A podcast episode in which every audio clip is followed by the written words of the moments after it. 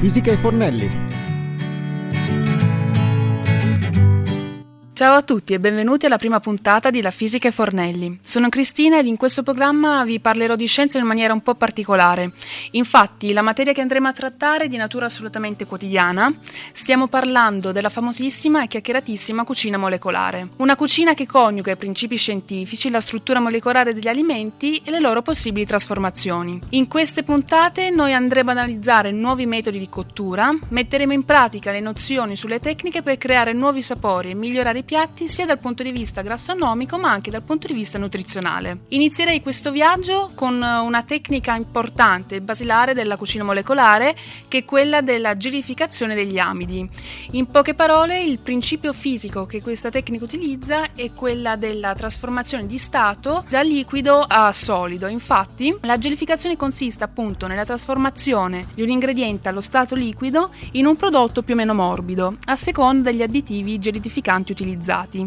In questo caso noi tratteremo come additivi gli amidi, però nelle altre puntate introdurremo anche l'utilizzo di altri tipi di additivi. Prima di capire però come avviene questo processo scientificamente andiamo a descrivere, a presentare gli attori principali, che sono gli amidi.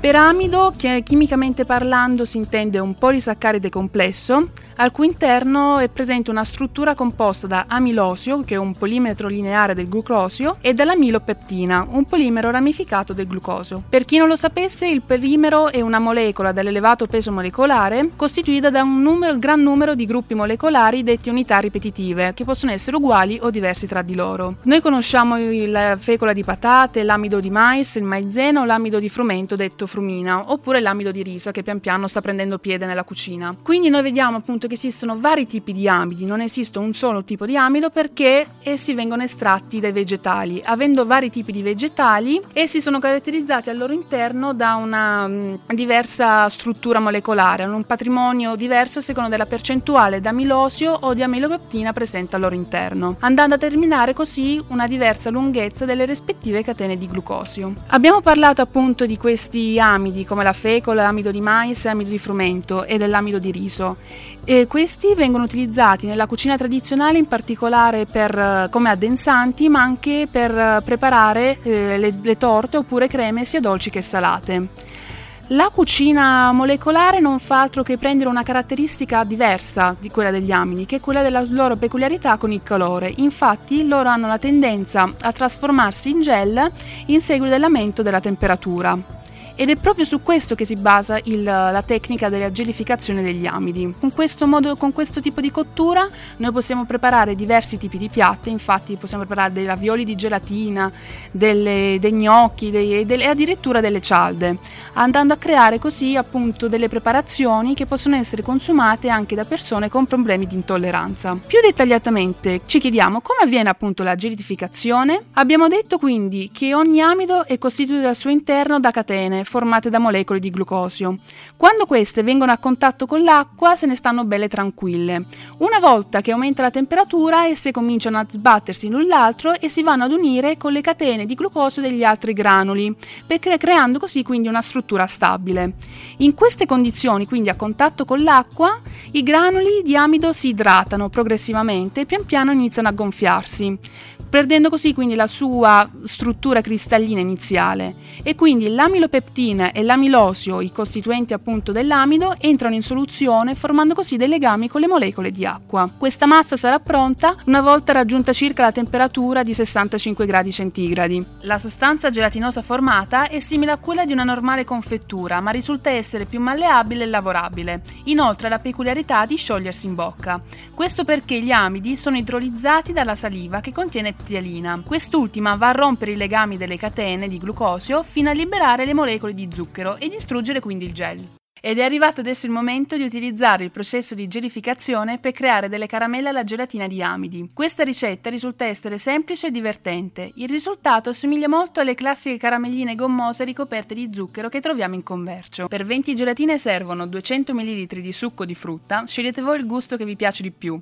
Addirittura potete usare anche della purea di frutta. Questi due metodi risultano essere uguali, infatti il risultato che otterrete sarà lo stesso. Un cucchiaio di fecola di patate patate e un cucchiaio di amido di riso, per guarnire dello zucchero semolato. In un pentolino andiamo a mescolare bene a fuoco spento il succo di frutta, la fecola di patate e l'amido di riso. Appena il tutto sarà ben amalgamato, trasferiamo il pentolino sul fuoco e lo mescoliamo continuamente fino a che il liquido non avrà lasciato posto a una gelatina densa che si attaccherà al mestolo e si staccherà dalle pareti della pentola. Se durante la vostra cottura sentirete dei grumi sotto il fondo della padella, non vi preoccupate, è tutto normale in quanto è il primo stadio di trasformazione per ottenere la gelatina. Invece vi dovete preoccupare se invece la gelatina si addensa troppo e se notate appunto che il composto perde la classica trasparenza. Conviene toglierlo subito dal fuoco e continuarlo a mescolare. Una volta che la gelatina vi risulterà densa al punto giusto, fatela raffreddare, versandola sul vostro piano da lavoro. Per creare le vostre caramelle gommose è opportuno livellarle e portare la superficie in uh, tutta allo stesso livello, per esempio utilizzando del mattarello, una spatola oppure un cucchiaio. E poi date libero sfogo alla vostra fantasia, prendete dei tagli a biscotti, dei cucchiai e fate le vostre forme che vi piacciono di più. Per guarnire infine rotoliamo le caramelle nello zucchero. Vi sarete chiesti, ma perché usare la fecola di patate e l'amido di riso quando tutte e due sono degli amidi e quindi hanno la stessa funzione? E no, la cucina molecolare nessuna cosa è lasciata a caso. Infatti, noi abbiamo prima spiegato che esistono diversi tipi di amidi, con un diverso patrimonio molecolare, per cui se noi avessimo utilizzato solo la fecola di patate avremmo avuto delle caramelle di gelatine molto più dure e consistenti, mentre con l'utilizzo del solo amido di riso la gelatina sarebbe risultata più morbida. Per trovare quindi un giusto giusto equilibrio utilizziamo in egual dose i due amidi. La gelatina appena creata la possiamo utilizzare per creare nuove ricette, nuovi piatti innovativi e particolari, come ad esempio il waffle di gelatina di fragola guarnito con scaglie di cioccolato e panna. Per fare waffle di gelatina basterà prendere la gelatina di frutta di fragola precedentemente preparata ed adagiarla tra i due ferli della piastra per cialde. Quando la superficie risulterà essere dorata e croccante, il vostro waffle sarà pronto e guarniamo infine con abbondante panna panna montata ed una pioggia di scaglie di cioccolata. Grazie per aver seguito la prima puntata di La Fisica e Fornelli. Ci vediamo la prossima settimana per continuare il nostro viaggio nella cucina molecolare. Ciao!